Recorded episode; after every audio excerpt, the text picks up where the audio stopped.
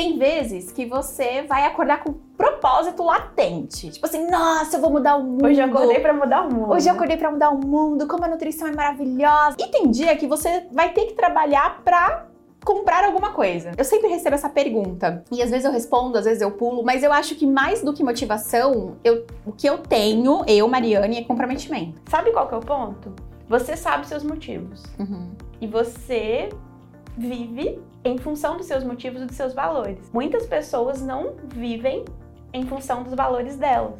Vão servir no medo. Ela se desmotiva por não estar sendo guiada pelos valores dela.